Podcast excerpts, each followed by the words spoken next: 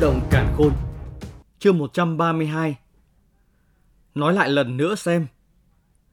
Đối mặt với những câu nói lạnh nhạt chẳng lưu tình của Tử Nguyệt, Lâm Động cũng không để ý. Trước khi tranh đoạt đan tiên trì, Hạ Chỉ Lam cũng có thái độ như thế này. Nhưng mà so với Hạ Chỉ Lam, cô gái Tử Nguyệt này còn kiêu ngạo hơn. So với Tử Nguyệt, Hạ Chỉ Lam sẽ được tính là hòa ái hơn. Nham Đại Sư khụ một tiếng cười khổ nói. Nhà đầu này thực là, người yên tâm đi, tinh thần lực của Lâm Động không thua gì ngươi đâu. Nghe vậy đôi mắt đẹp của Tử Nguyệt lóe sáng, thân hình di động một cái, một làn sóng xung kích mạnh mẽ như một tia chớp bắn về phía Lâm Động. Từ lúc nàng đi vào trong phòng, cô gái này chưa từng nói câu nào. Thấy nàng triển khai tinh thần công kích, hai hàng lông mày của Lâm Động nhíu lại, một cỗ tinh thần lực không thua gì đối phương từ trong nê hoàn cung tuôn ra, sau đó ngăn cản đạo tinh thần lực kia. Vù! Đối mặt với phòng ngự của Lâm Động, Tử Nguyệt lập tức phát hiện ra một cỗ tinh thần lực ba động khác lập tức đánh thẳng vào phía sau người của Lâm Động. Sự điều khiển tinh thần lực của Tử Nguyệt đúng là có chút ngoài dữ liệu của Lâm Động. Người có thể khiến cho Nham Đại Sư coi trọng thì chắc chắn phải có chút bản lĩnh. Đối với đạo tinh thần công kích kia, Lâm Động không ngăn cản. Hắn phất tay áo một cái, một cỗ tinh thần lực lập tức hình thành đâm tới Tử Nguyệt. Hai cỗ tinh thần lực đều nhắm vào đối phương. Nhìn thì bình tĩnh nhưng mà nếu như bị đánh trúng thì kiểu gì cũng bị thương. Bị tinh thần công kích, khuôn mặt Tử Nguyệt như phủ xương lạnh. Nàng nhìn chăm chăm vào Lâm Động, không nhúc nhích, hờ lạnh một tiếng, giải tán cỗ tinh thần công kích của mình. Một cỗ tinh thần lực khác từ trong nơi hoàn cung tuôn ra, nhắm thẳng vào đạo tinh thần công kích của Lâm Động. Răng rắc, bị bắn trúng, đạo tinh thần công kích của Lâm Động lập tức vỡ tan, nhưng mà nó không biến mất như Tử Nguyệt dự tính, mà lại biến thành vô số đạo tinh thần công kích nhỏ hơn, nhanh như tia chớp bắn về phía Tử Nguyệt. Hừ. Tử Nguyệt đương nhiên là không ngờ tới sự khống chế tinh thần lực của Lâm Động lại tới mức này. Nàng hừ lạnh một lần nữa, cánh tay ngọc vung lên, tinh thần lực nhanh chóng ngưng tụ ở trước mặt mình, chỉ trong chớp mắt đã hình thành một thuẫn bài vô hình. Đang, đang, đang. Những mảnh nhỏ tinh thần đụng vào thuẫn bài phát ra những thanh âm ba động. Tinh thần bí kỹ, dạng phòng ngự. Nhìn tinh thần thuẫn bài trước mặt tử nguyệt, trong mắt lâm động hiện lên sự kinh ngạc, âm thầm thở dài. Con đường tu luyện đúng là nhiều bất ngờ. Đỡ phản kích của lâm động, tinh thần thuẫn bài của tử nguyệt cũng tiêu tán. Đôi mắt lạnh lùng nhìn lâm động một lần nữa, sau đó nói một câu. Có chút bản lĩnh. Tuy nói chỉ là sơ bộ giao thủ, nhưng Tử Nguyệt cũng cảm nhận được Lâm Động đúng là có năng lực, cho nên sự lạnh lùng không còn nhiều như trước. Tóm lại, thực lực là yếu tố quan trọng nhất, mà Lâm Động cũng chẳng quan tâm nàng ta có đồng ý chuyện của mình hay không.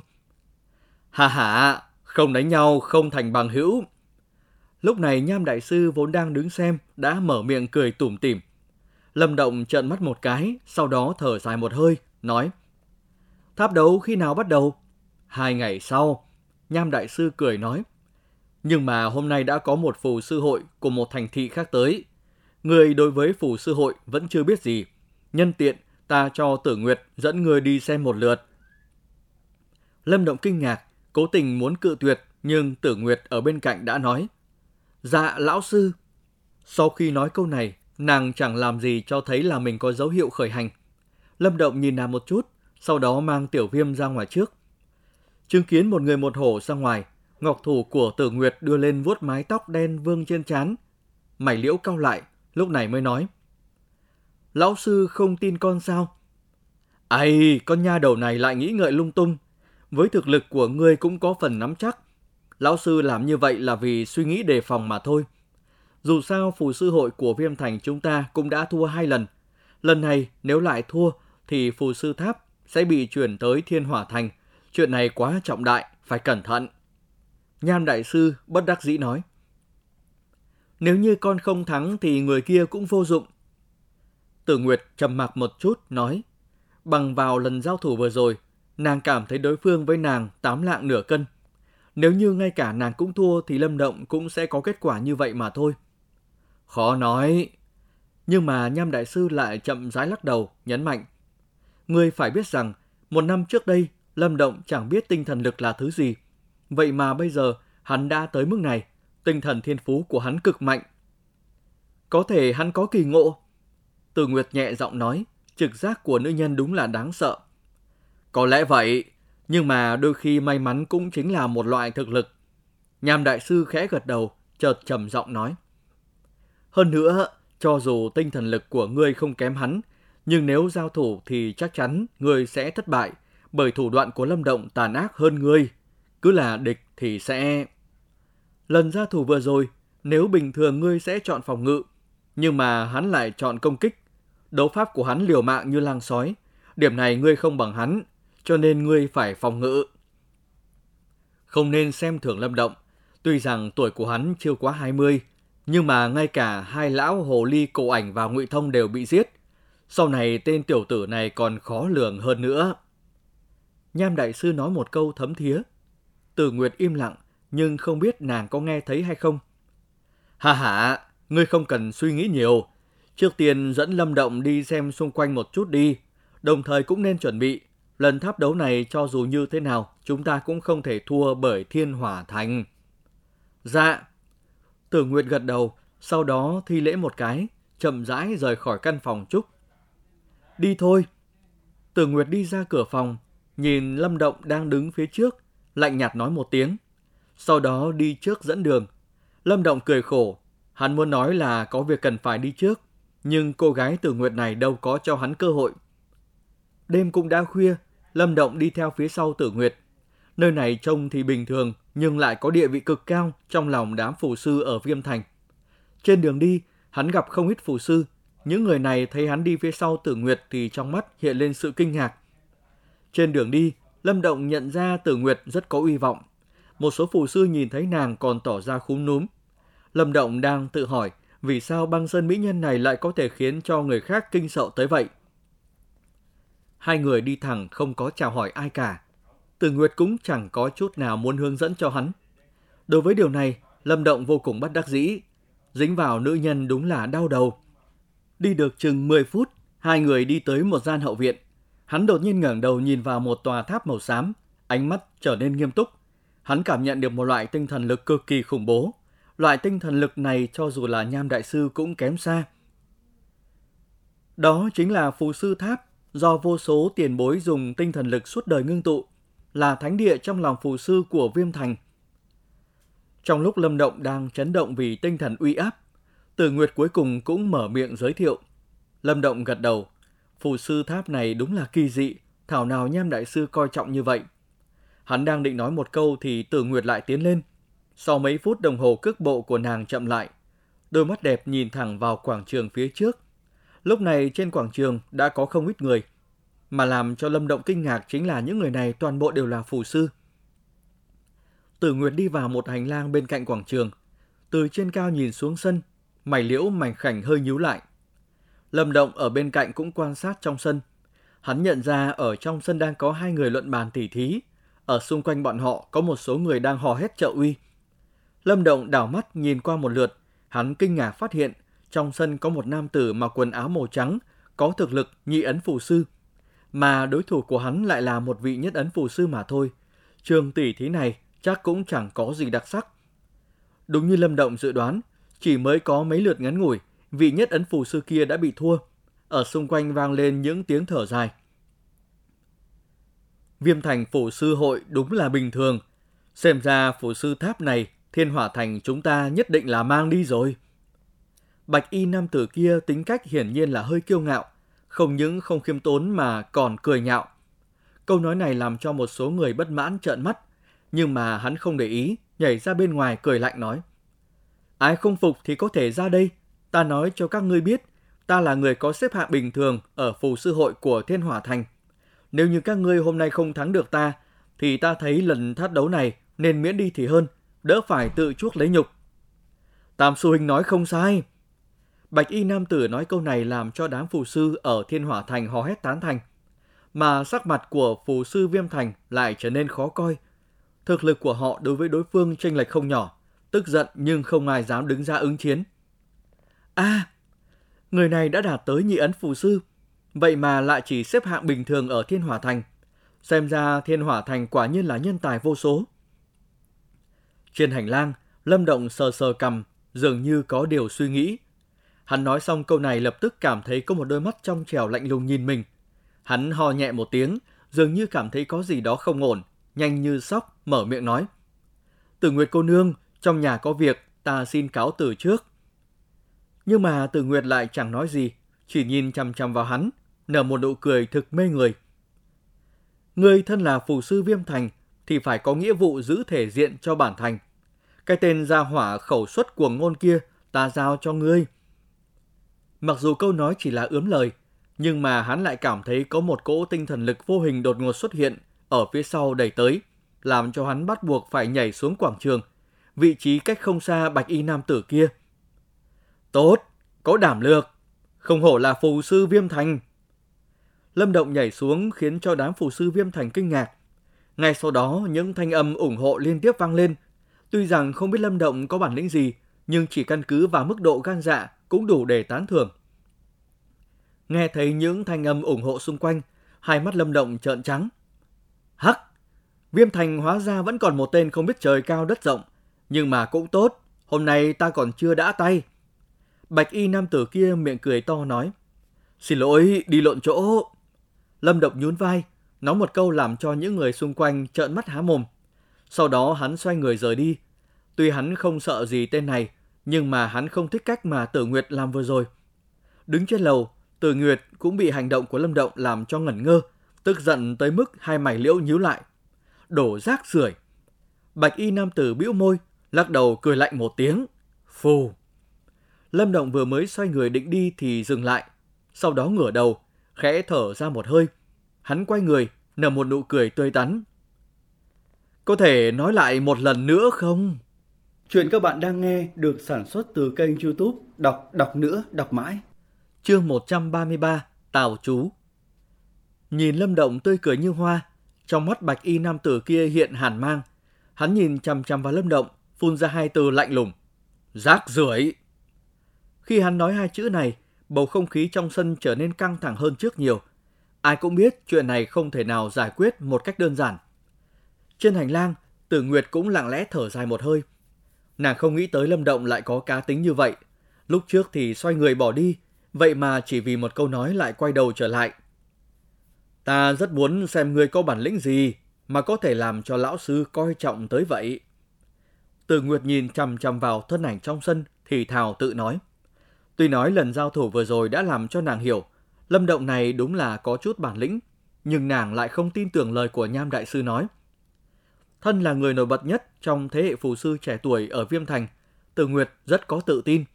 Hiện giờ nàng đã có thực lực nhị ấn phù sư địch phong, thậm chí đã tiếp cận tới gần tam ấn. Loại thực lực này có thể nói là nhân tài kiệt xuất. Tuy rằng nàng có nghe nói chuyện Lâm Động đánh bại Ngụy Thông, nhưng nàng cho rằng đó là do Lâm Động nhờ vào nguyên lực của bản thân. Từng này tuổi mà bước vào tiểu nguyên đan cảnh, đúng là làm cho nàng có chút kinh ngạc. Nhưng mà cũng chỉ kinh ngạc mà thôi bởi nguyên lực có mạnh tới đâu, một khi vào trong phủ sư tháp cũng vô dụng. Ở nơi đó chỉ có tinh thần lực mạnh mẽ mới phát huy được ưu thế. Phù sư giao thủ với nhau toàn là so đấu tinh thần lực, cho nên chỉ cần Lâm Động giao thủ với Bạch Y Nam Tử, Tử Nguyệt có thể nhìn ra được thực lực của người này.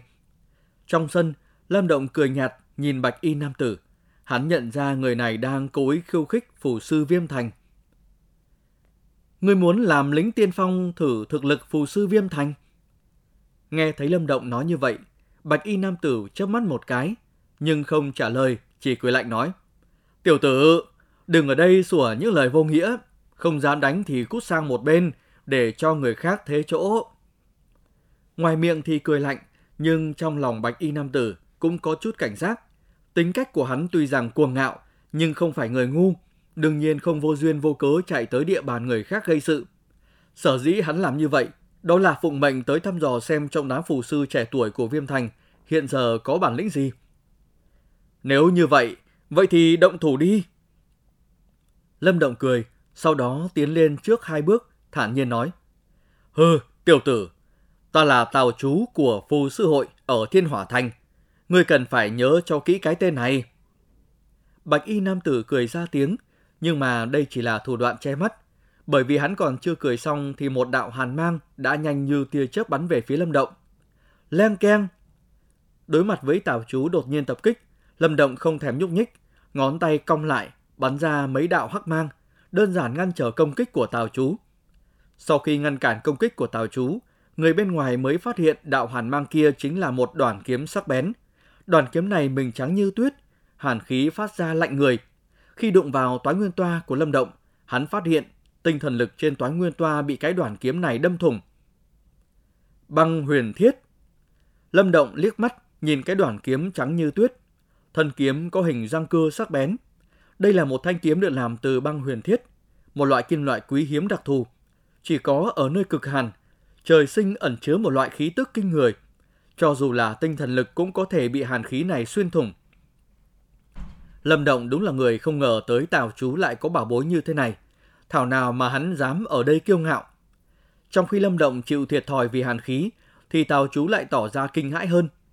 Mới chỉ giao thủ trong chốc lát, hắn đã nhận ra tinh thần lực trên băng huyền kiếm suýt nữa thì bị đánh tan. Hiển nhiên là tinh thần lực của người này mạnh hơn hắn. Trong thế hệ trẻ tuổi ở Viêm Thành, sao tự dưng lại xuất hiện một nhân vật lợi hại như thế này? Tào chú ở trong lòng thì thào một tiếng, hàn mang trong mắt lóe lên, băng huyền kiếm nhất thời vũ động, hóa thành từng đạo kiếm ảnh tràn ngập hàn khí, bắn về phía Lâm Động. Căn cứ vào tình hình này, có thể nhận ra Tào chú là người khống chế tinh thần lực tương đối tốt. Với quỹ tích của đoàn kiếm, hàn khí của thân kiếm cho dù gặp phải cường giả tiểu nguyên đan cảnh bình thường cũng không sợ. Nhưng mà những điều này đối với Lâm Động chẳng có chút uy hiếp nào. Hắn nhấc tay, mời đạo toái nguyên toa bay ra, những tiếng đinh đinh đang vang lên, ngăn ba cái băng huyền kiếm của Tào chú lại. Tào chú chứng kiến Lâm Động khống chế tinh thần lực, hắn đã biết mình còn kém xa đối phương. Tuy rằng hắn ỉ vào hàn khí của băng huyền kiếm lợi hại, nhưng vẫn không cách nào đột phá được bức tường phòng ngự của 10 đạo toái nguyên toa. Vèo! Sau khi sử dụng toái nguyên toa ngăn cản công kích của băng huyền kiếm, Lâm Động cười nhìn Tào Chú, bàn chân dậm một cái, thân hình như mũi tên lao về phía trước. Cùng lúc đó, nguyên lực hùng hậu từ trong cơ thể bộc phát ra xung quanh. Nhìn thấy Lâm Động vọt tới, Tào Chú cả kinh, thân hình vội vàng lui lại. Một đạo sóng tinh thần xung kích nhanh chóng từ trong nơi hoàn cung tuôn ra dữ dội, đập thẳng vào Lâm Động. Cảm nhận được tinh thần lực đánh tới, ánh mắt Lâm Động lóe lên. Hắn không né tránh mà lại đưa tay ra.